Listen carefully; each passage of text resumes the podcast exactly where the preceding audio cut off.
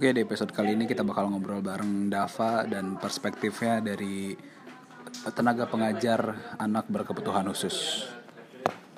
Oke, Nyo. Gimana sehat sehat sehat sehat? Alhamdulillah baik baik Alhamdulillah. baik baik baik. Minum dulu bentar pak. Sikat. Mantap, mantap, mantap. Mantap. Lega? Sudah lega? Sudah sudah. Oke, kita ngobrol ya. Siap. siap. Nah, Nyong, eh, Aing pengen tahu mana sebetulnya eh, tenaga pengajar untuk anak-anak berkebutuhan khusus itu sepengalaman mana seperti apa sih?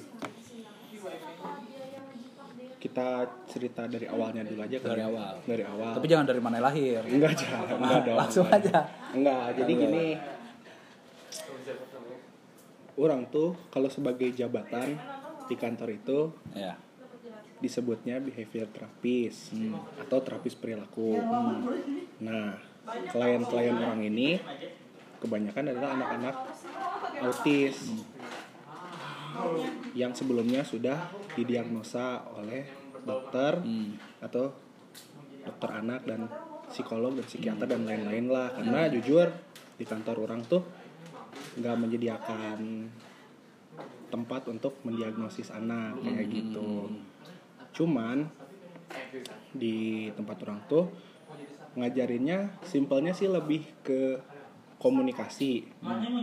Komunikasi itu bukan dalam bentuk bicara ya. Komunikasi itu bisa mendengarkan instruksi, ngerti apa yang lo omongin itu komunikasi. Ya.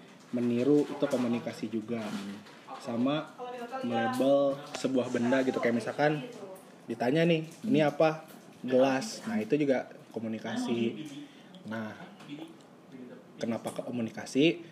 Karena untuk anak-anak autis itu mengalami gangguan perkembangan hmm, di komunikasinya itu. Hmm, kayak gitu. Terus bukan sakit ya anak autis itu tapi mengalami gangguan perkembangan. Simpelnya sih kayak gitu. Jadi komunik lebih ke komunikasinya. Dan komunikasi itu juga ngaruh pasti ngaruh sih ke Pastilah. ke ini sosialnya ke apa ke aspek sosialnya juga ya gitu Tapi apakah kalau si anak autis ini sebetulnya nggak eh, gini gini gini. Sebetulnya kalau anak yang disebut anak autis itu berarti apakah semuanya akan terganggu komunikasinya atau atau apa aja sih yang terganggu itu dari anak autis itu sebenarnya bisa diklasifikasikan atau ada jenis-jenisnya atau apa sih? kalau yang pasti secara umum sih yang kita bicara ini aja ya apa eh, ciri-ciri umumnya aja kali ya biar orang tuh tahu gitu. Nggak, nggak, tapi gini dulu loh. Maksudnya eh, apakah setiap anak autis itu terganggu iya pasti komunikasinya? komunikasinya, yang Oh, kena tuh. iya. Makanya di tempat lo makanya di tempat gue itu eh, apa belajar untuk berkomunikasi itu. Mm-mm, kayak gitu. Komunikasinya pasti yang terganggu dan pasti ujung-ujungnya ke aspek sosialnya juga kena. Terus eh, apa kontak mata hilang itu kan salah satu Iya. komunikasi gue ya kayak gitu-gitu sih. Soalnya kan kalau kita nih sebagai anak biasa kan komunikasi itu belajar natural aja gitu. Nah kalau mereka itu di titik itu atau apa di sisi itu yang hilangnya itu yang komunikasinya itu. Tapi tapi ber- eh, pasti ada gangguan-gangguan lain kan. Misalnya kalau yang ada sih ada gangguan lain. eh, kayak eh, emosinya nggak stabil. Itu Emosinya, itu karena iya. gejala juga ya itu juga bisa dibilang salah satu ciri-cirinya itu sih si komunikasi. Emosi juga keganggu juga tuh. Karena mungkin dia nggak bisa juga kali ya bilang apa yang dia mau gitu. Jadi dia marah-marah kesel. Terus biasanya juga kalau anak-anak seperti itu tuh juga secara sensori juga terganggu gitu. Kadang-kadang anak tuh ada yang nggak suka dengar suatu suara. Iya. tutup kuping lah. Iya. terus ada juga yang nggak suka karena suatu benda. Itu disebutnya tactile kayak tekstur-tekstur tertentu tuh dia nggak suka. Kayak kasar halus dia suka nggak suka. Terus satu lagi juga ada yang repetitive behavior kayak perilaku yang diulang-ulang. Hmm. Tepuk tangan menggeleng-gelengkan kepala terus main-mainin kaki atau lompat-lompat sendiri kayak gitu sih. Nah, tadi tadi soal yang untuk identifikasinya gimana tuh anak berkebutuhan khusus ini, anak autis? Hmm, kalau kalau dari yang pernah gue lihat ya di selama gue kerja itu ya gitu sih kebanyakan. Pertama kom- pasti komunikasinya tuh dia nggak bisa bilang apa yang dia mau Ya. terus kadang-kadang juga ada yang bicaranya nggak jelas Ya. bicara mengeluarkan suara iya tapi tidak bermakna Hmm. kayak gitu Hmm. dia bilang gelas itu bukan gelas kayak bisa bami mi mi mi jadi tidak bermakna gitu apa Iya, yang dia iya, iya. ucapkan itu kayak gitu Tapi dia setiap merujuk ke gelas pasti ngomongnya kata-kata itu Ah, atau kayak kata-kata itu kayak gitu jadi kita tuh harus ngenalin lo ini lo namanya tuh yang ini kayak gitu terus tapi tapi kan itu pasti lebih sulit dari anak-anak biasanya kan. Nah, itu metodenya gimana? Untuk mengenalkan misalnya ini ada gelas nih. Kan tadi eh, dia bilang ganti kata gelas dengan kata-kata lain. kalau gitu sih biasanya kita cerita dari pertama anak datang aja deh ya biar Boleh, lebih jelas nah biasanya kalau di kantor gue itu ini anak datang nih ke kantor. Nah sebelumnya itu udah dikasih tuh kayak formulir pertanyaan parent questionnaire gitu loh. Nih anak ibu tuh tahu apa sih? Bisa niru atau enggak? Jadi kita sebagai praktisi tahu gitu oh ini loh gambaran si anak tuh kayak gitu. Datang ke kita terus kita coba deh beberapa macam apa beberapa macam skill gitu kayak meniru terus mendengarkan instruksi terus melabel-label benda dan lain-lain kayak gitu sih. Terus kalau misalkan dia nggak tahu gimana caranya nge-label si gelas ini dengan benar otomatis kita harus ajarin pak. Mm-mm. kita ajarin karena untuk anak-anak autis itu proses belajar itu akan terus menerus gitu karena untuk apa ya memenuhi eh, sesuatu yang hilang dari mereka kayak gitu. Makanya belajar tuh perlu buat mereka perlu banget gitu Tapi daya tangkapnya tiap anak beda-beda ya. beda-beda nah itu tiap anak itu proses belajarnya itu beda-beda. Perubahan pasti ada perkembangan progres pasti ada. Cuman dari tiap-tiap anak itu beda-beda. Ada anak yang cepat banget. Ya. punya pengalaman nih. Anaknya cepet banget nih. Diajarin satu kali dua kali udah bisa. Ada juga anak yang biasa-biasa aja gitu yang sedang. Terus ada anak juga yang lama gitu diajarinnya ada cuman untuk anak tuh pasti prosesnya beda-beda ya kayak kita aja sih gitu belajar juga kita nggak semua bisa kita Enggak, tapi kalau gitu. kalau kalau yang tadi eh, agak cepat nangkapnya sekali dua kali diajarin dapet itu nggak kayak anak normal aja gitu. Atau dia bedanya dari dari mananya gitu. kayak apa ya kalau gue lihatnya sih kayak dia lebih cerdas aja gitu karena cepet belajarnya cepet sih gitu Tapi yang maksudnya tapi kenapa dia dikategorikan sebagai anak yang berkebutuhan khusus kalau dia belajarnya sama dengan anak rata-rata? Mungkin dia punya gangguan lain atau ya karena si bisa dibilang karena si komunikasinya itu Gi Oh. yang yang Hmm, ya, ya, ya. tidak apa ya tidak seperti kita Ya, gitu ya, loh ya, ya, ya. kayak gitu Tetap- Jadi tetap harus diajarin walaupun dia cepat. Ah, walaupun dia cepat dia tuh kayak nggak natural gitu belajarnya tuh Hmm, jadi tetap kita yang harus kenalin mungkin ada beberapa satu dua tapi kebanyakan Mhm. kita juga harus kenalin terus kayak gitu Nah, ini selanjutnya mungkin tips buat kan banyak orang tua juga Hmm. yang masih bingung misalnya ngadepin anak-anak kayak gini. Nah, sebagai guru sendiri, sebagai tenaga pengajar nih, hmm. biasanya ngadepin anak-anak tuh di kelas kayak gimana sih? ngadepin anak-anak di kelas yang pasti pertama mah harus sabar sih. Hmm, harus pasti. sabar. Cuman kalau untuk anak normal juga harus sabar. harus sabar pasti. sabar, harus sabar. Cuman kalau untuk anak-anak spesial ya harus ekstra sabar aja sih. Karena yang mereka juga nggak tahu kan apa yang mereka lakukan itu salah. Iya, iya, iya. iya jadi kita juga harus kenalin terus loh bahwa harus seperti ini harus seperti itu kayak gitu. Pertama sih kalau untuk orang tua ya tipsnya awal penerimaan sih.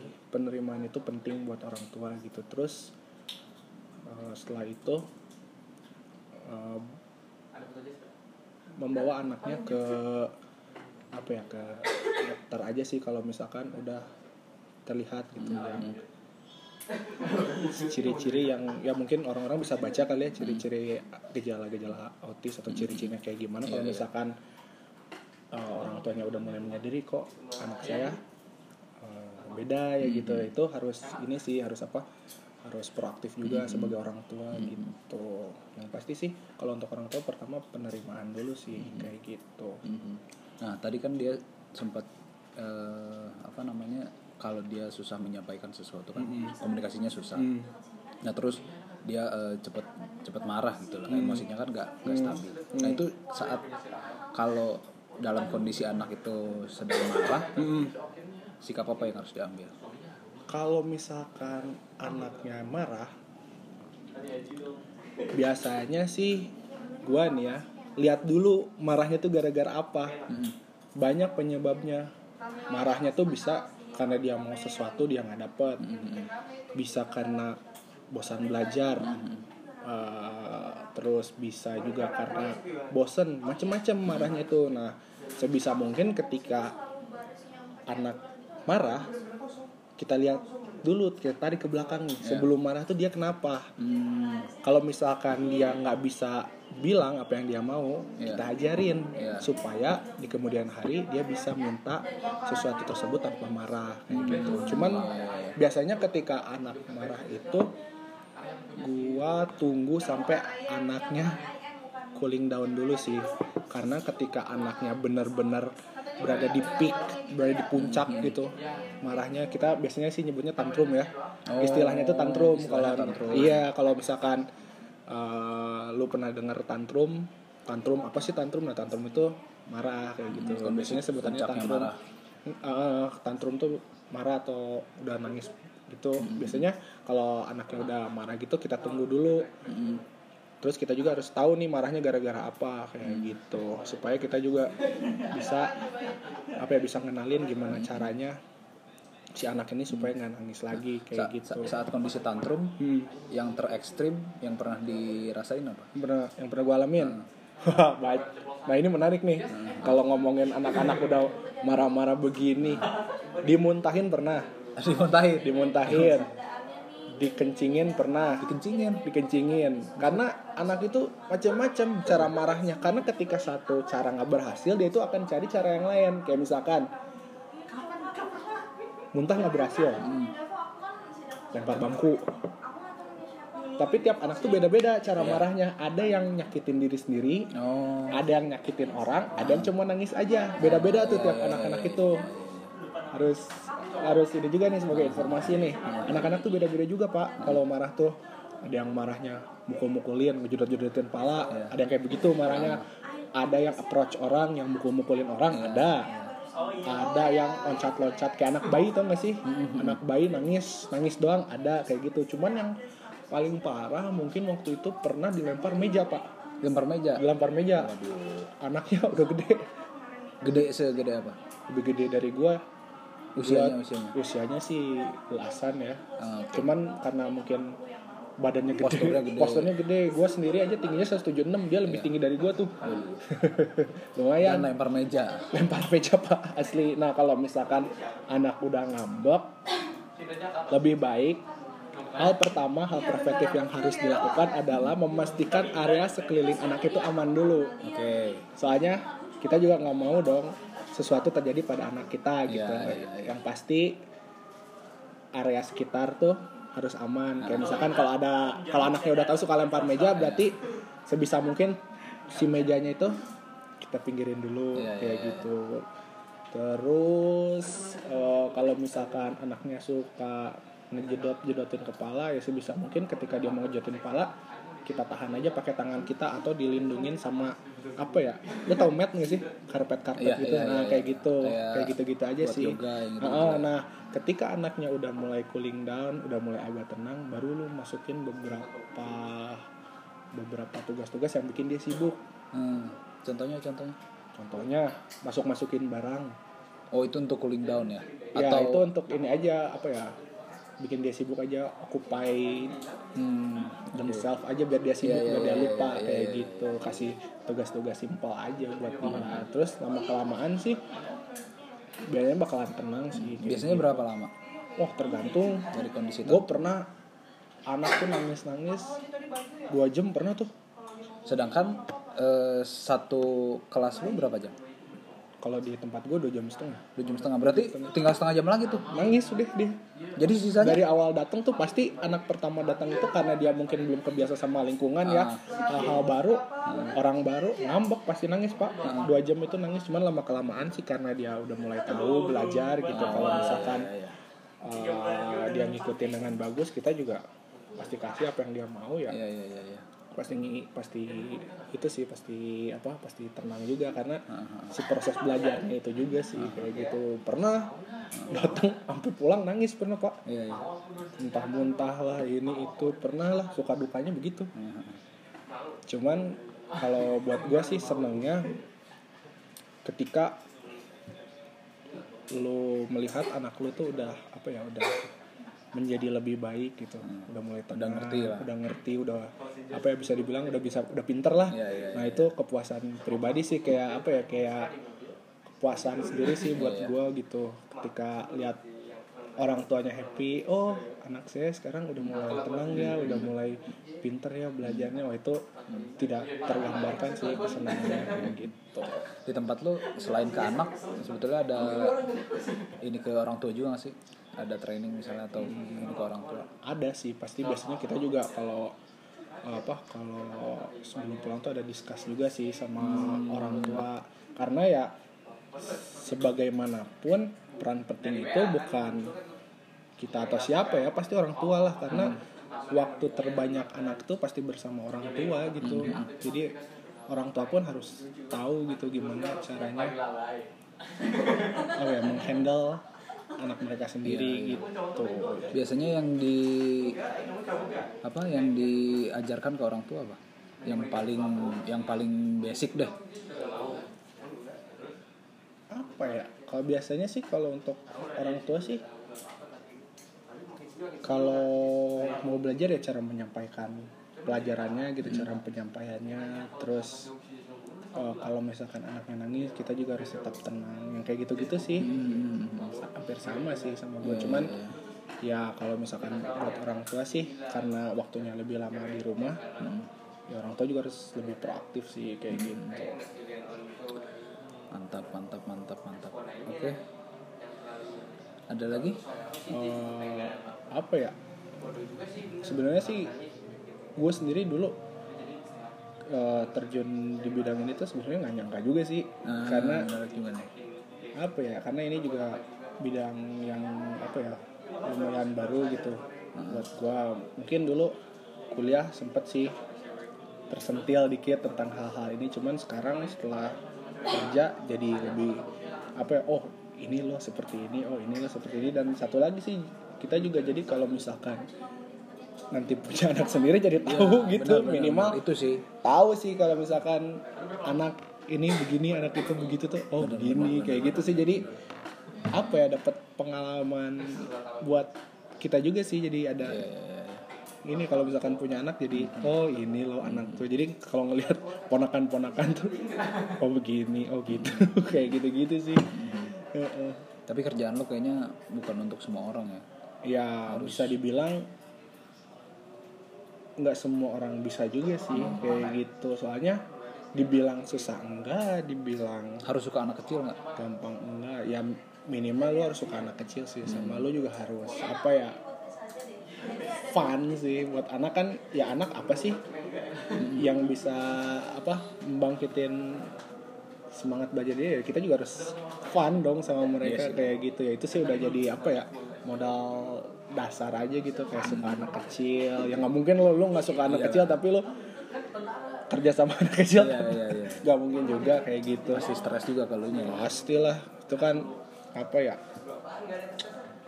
oh udah mah anak orang kan Iya, iya, iya, iya.